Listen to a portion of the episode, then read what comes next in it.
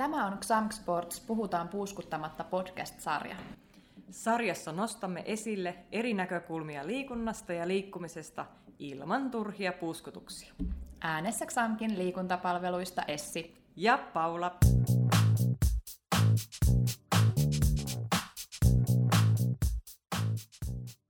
Tällä kertaa onkin tiedossa äXöniä, sillä nyt me puhutaan puuskuttamatta äXöniä korkeakouluun hankkeesta.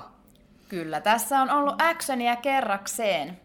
äXöniä korkeakouluun hanke on itse asiassa pyörinyt vuoden kaksituhattakaksikymmentäkaksi alusta lähtien, mutta jos et ole törmännyt hankkeeseen, niin se voi johtua siitä, että äXön-hankkeen toimenpiteet liittyy vahvasti Xamkin liikuntapalveluiden eli Xamk Sports-toiminnan kehittämiseen.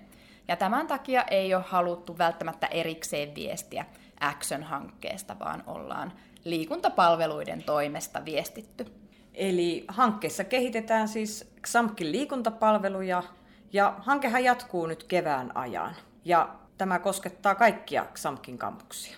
Kyllä, hanke jatkuu toukokuuhun kaksituhattakaksikymmentäkolme asti. Öö, oliko tässä jokin isompi hankekokonaisuus taustalla? äXön-hanke on osa JAMKin koordinoimaa Mieliliikkeelle hankekokonaisuutta, ja Xamk on tässä hankekokonaisuudessa mukana ainoana korkeakouluna. Ja muut osatoteuttajat on toisen asteen oppilaitoksia. Aivan. Ja tausta tälle koko hankekokonaisuudelle on tuolla Liikkuva opiskelutoiminnassa, jossa liikunnallista toimintakulttuuria levitetään myös toisen asteen oppilaitoksiin ja korkeakouluihin, eli jatkumona Liikkuva kouluohjelmalle, joka voi olla joillekin tutumpi. Ja pandemian aikana ja pandemian jälkeen opiskelijoiden hyvinvointi on ollut paljon esillä, ja tämän takia opetus- ja kulttuuriministeriö on osoittanut rahallista tukea opiskelijoiden hyvinvoinnin lisäämiseksi. Ja tässä meidän hankekokonaisuudessa hyvinvointia edistetään liikunnallisin menetelmin.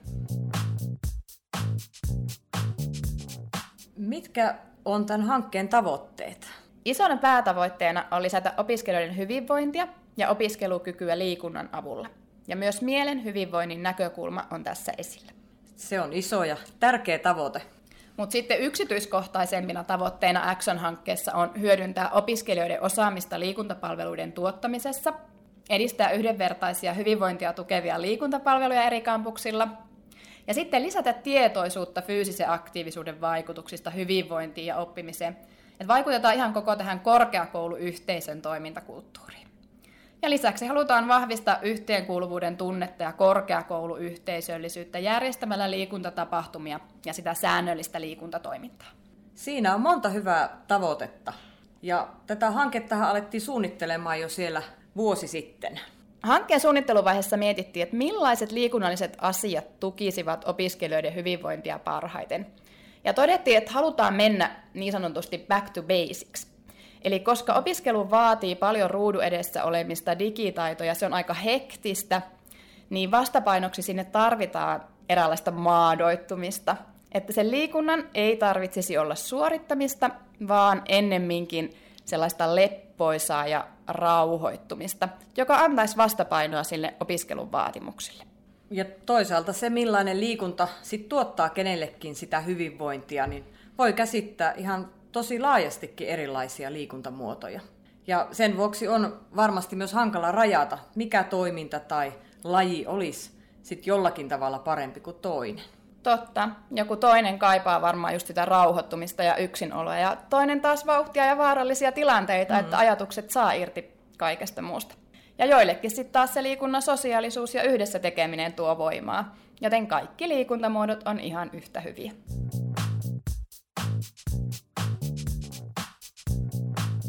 No mitä hankkeessa sitten tehdään? No opiskelijoiden osaamisen hyödyntäminen on hankkeessa merkittävässä roolissa. Ja etä- ja hybridiopetuksen myötä opiskelijoiden tavoittaminen on ollut myös haastavampaa, joten opiskelijoiden mukaan saamiseksi yhteistyötä tehdään koulutusten kanssa ja liikuntapalveluiden tuottamista ja toimintaa yhdistetään osaksi tiettyjen koulutusalojen opintojaksoja. Esimerkiksi liikunnanohjaaja ja yhteisöpedagogi opiskelijoiden opintoihin on ollut aika luonteva liittää toimintaa, samoin kuin Wellbeing Management ja Naprapaatti opiskelijoiden koulutuksi. Ja tätä kautta saadaan myös opiskelijoiden näkökulmaa mukaan, koska he ovat tämän kohderyhmän parhaita asiantuntijoita, ja voidaan yhdessä suunnitella, millaiset jutut toimisivat ja kiinnostaisi opiskelijoita. Se on ollut kyllä tosi kiva, että ollaan saatu tehdä taas yhteistyötä opiskelijoiden kanssa ja näin lisättyy sitten äXöniä sitä kautta. Ja hankkeessa on haluttu myös toimia eri tasoilla ja vaikuttaa erilaisiin kohderyhmiin. Eli kaikkia xamkilaisia, niin opiskelijoita kuin henkilöstöä koskevia toimia on muun muassa tietoisuuden lisääminen istumisen tauottamisen ja taukoliikuskelun merkityksestä ja siitä, kuinka ne edistää oppimista ja on myös opiskeluergonomian kannalta olennaisia. Ja tähän liittyen onkin tuotettu vinkkejä opetustiloihin ja käytäviin on lisätty taukoliikuntavälineitä. Ja nämä on myös sitä arkiaktiivisuutta tukevan opiskeluympäristön ja liikunnallisen toimintakulttuurin luomista Xamkissa. Joo, esimerkiksi ne uudet venytangot, ne oli kyllä mainio hankinta. Ja niitähän löytyy nyt kaikilta kampuksilta. Siitä puheen ollen, olisiko nyt sopiva hetki ottaa jo meidän podcasteissa perinteeksi muodostunut pikku taukoliikuntahetki. Ja tällä kertaahan se voisi olla äXön-hyppy vapaalla tyylillä. Yes. Hankkeen toimenpiteissä on haluttu huomioida myös vähän liikkuvat tai sellaiset, jotka kaipaa tsemppiä liikuntaan. Eli on kokeiltu liikuntaryhmiä, jotka on suunnattu nimenomaan vähän liikkuville opiskelijoille. Niin, viime keväänähän liikunnanohjaaja-opiskelijat toteuttivat muun muassa etäliikuntaneuvontaa ja tarjosivat vinkkejä liikuntaa ja hyvinvointiin verkossa ja somessa. Lajikokeiluitahan on meillä järjestetty toki ennenkin, mutta nyt on erityisesti keskitytty luontoliikuntaan.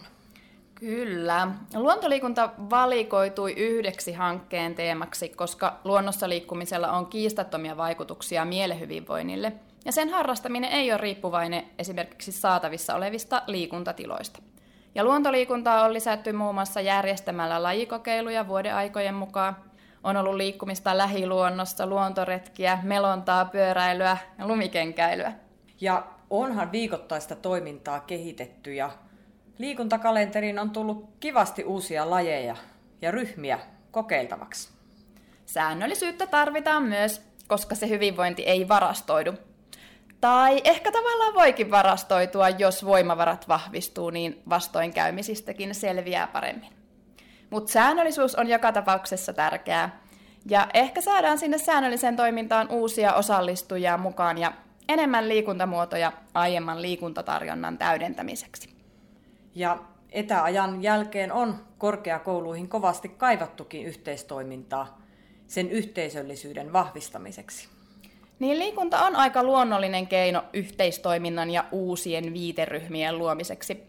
Ja haluaisin ajatella, että liikuntamahdollisuudet on tärkeitä lähiopetuksessa oleville opiskeluympäristöön integroitumisen, mielekkään vapaa-ajan toiminnan ja yhdessä tekemisen mahdollistamiseksi.